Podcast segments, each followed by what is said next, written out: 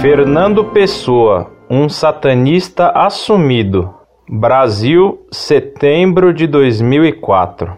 Vocês publicaram um artigo interessante sobre Fernando Pessoa. Saibam que este indivíduo, enquanto vivo aqui na Terra, manteve vários encontros com o bruxo Alex Crowley, maçom do mais último grau, que, segundo os satanistas, recebeu no Egito o livro de Telema, o livro da mentira, de Satanás.